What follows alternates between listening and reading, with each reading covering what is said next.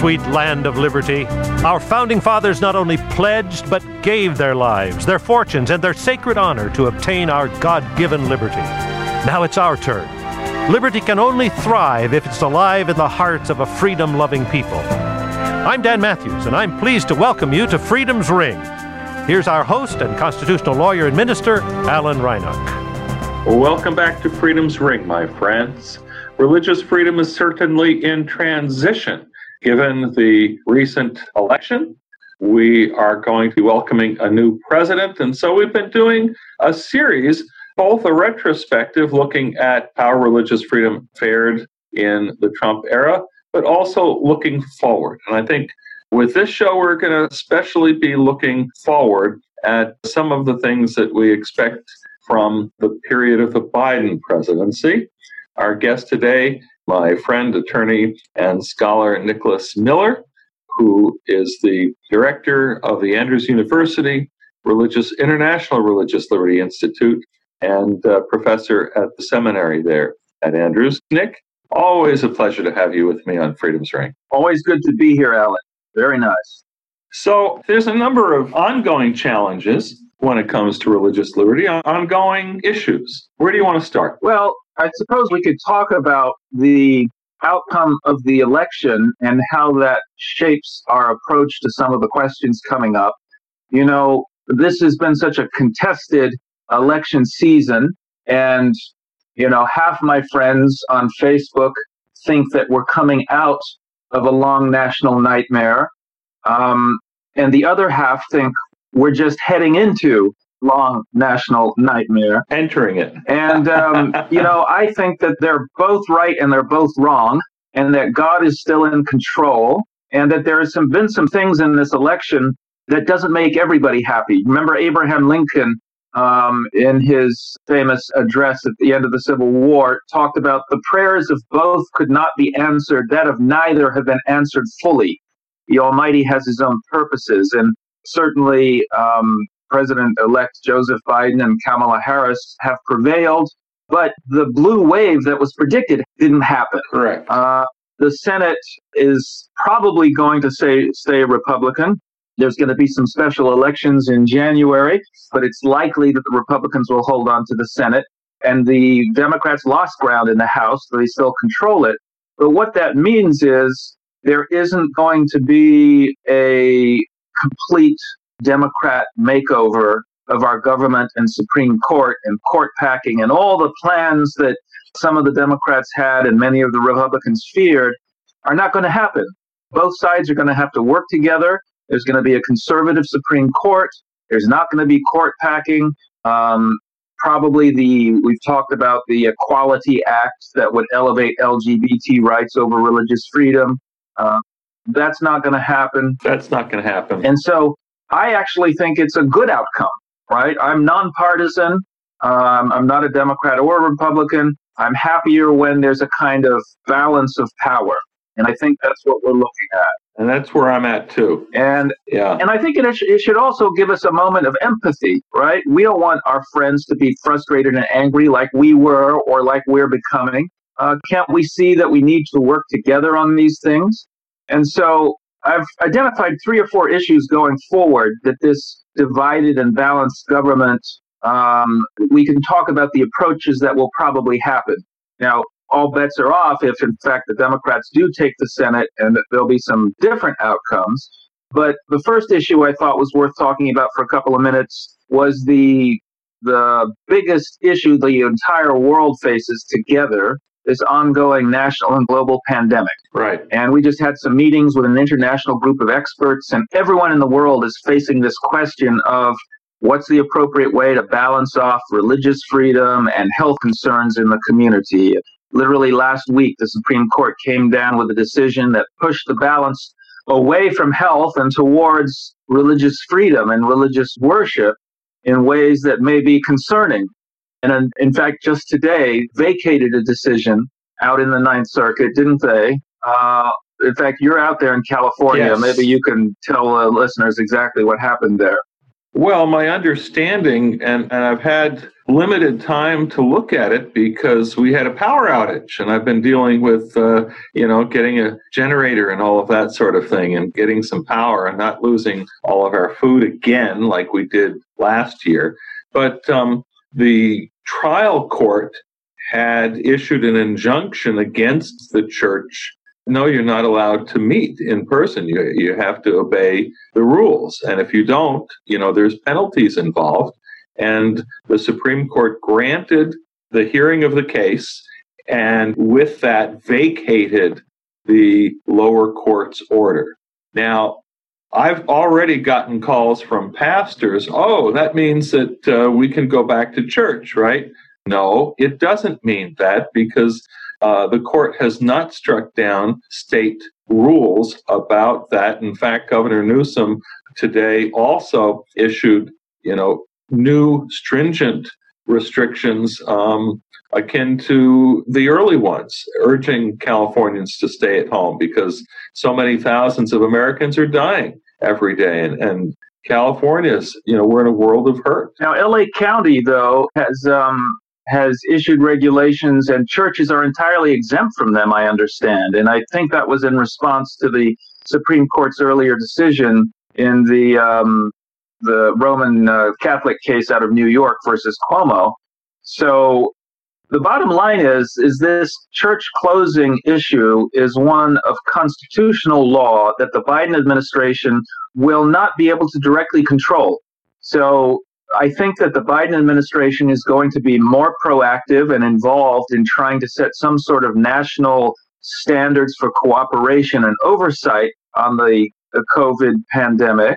Um, but their ability to, say, open and close churches is going to be very, very limited, in fact, non existent. It's still going to be a state and local issue. And right now, the conservative Supreme Court, with the new justice, Amy Barrett, is indicating it's going to be protective of religious freedom. And I don't think, I don't want your listeners to get the wrong idea. The Supreme Court didn't say you can't limit churches at all.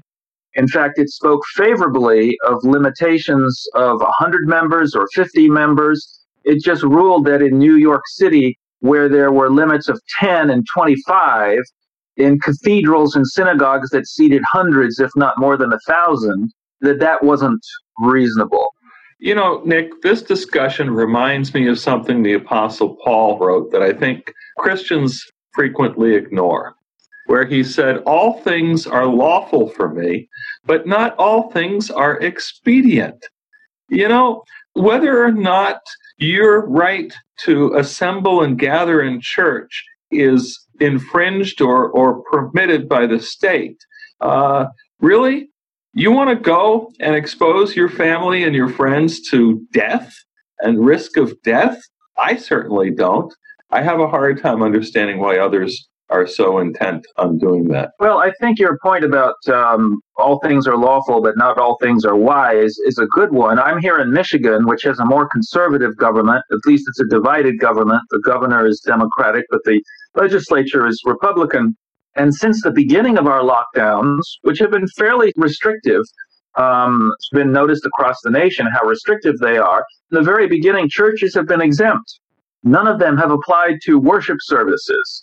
Still, our church is closed for two or three month period in the in the spring and early summer. And when we did open up, we opened up with strict distancing, mask wearing, no congregating in the foyers, and this kind of thing. And we've been going to church for several months at uh, regulated attendance, and we haven't seen problems, but we're following guidelines not because we have to, but because it's the wise, responsible, caring, loving thing to do.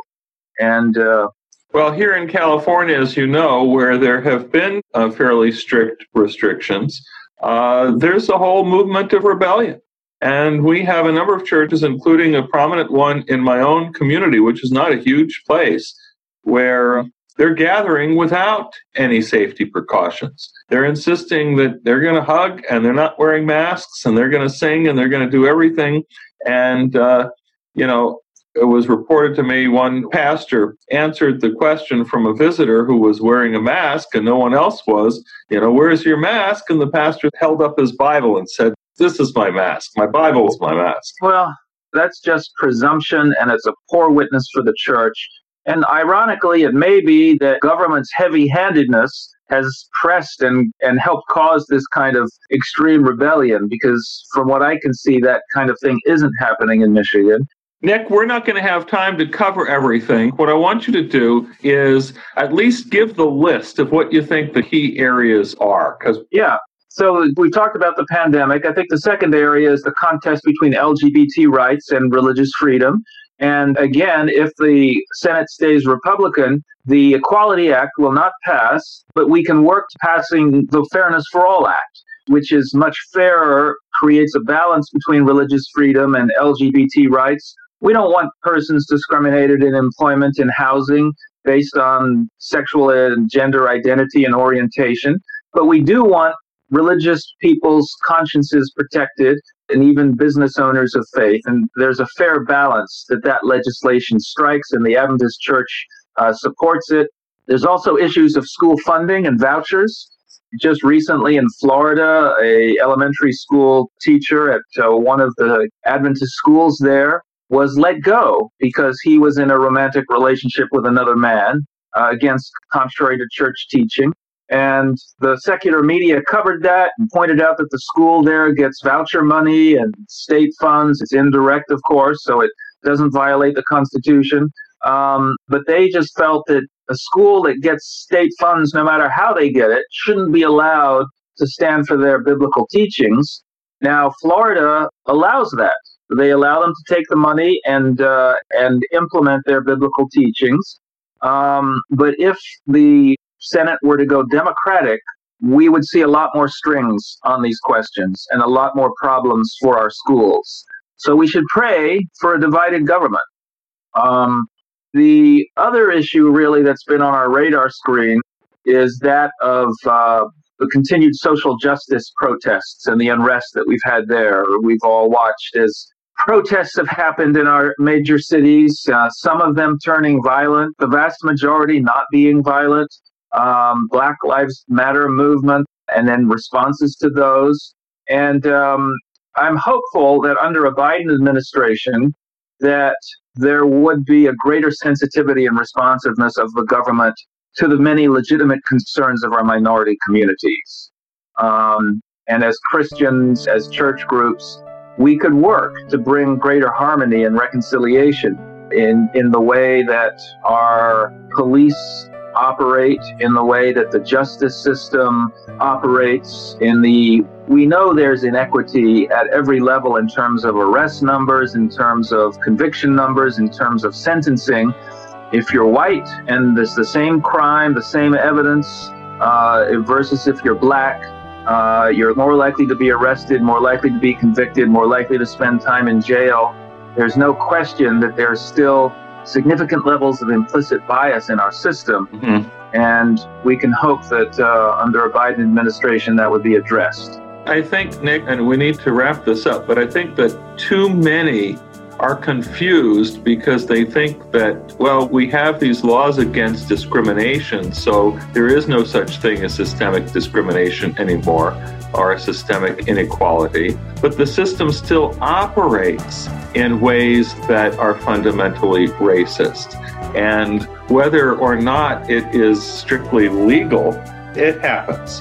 Well, We've been talking about what a future looks like for religious freedom in the Biden administration. Our guest today, attorney and scholar Nicholas Miller. Nick, as always, a pleasure having you with us. And as we close, remember here at Freedom's Ring, we don't just talk about religious freedom, we help workers suffering religious discrimination.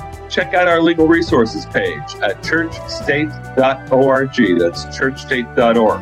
And don't forget, friends, freedom is not free. Be informed, get involved. This has been Freedom's Ring. I'm your host, Alan Reinach. Till next week, keep freedom ringing.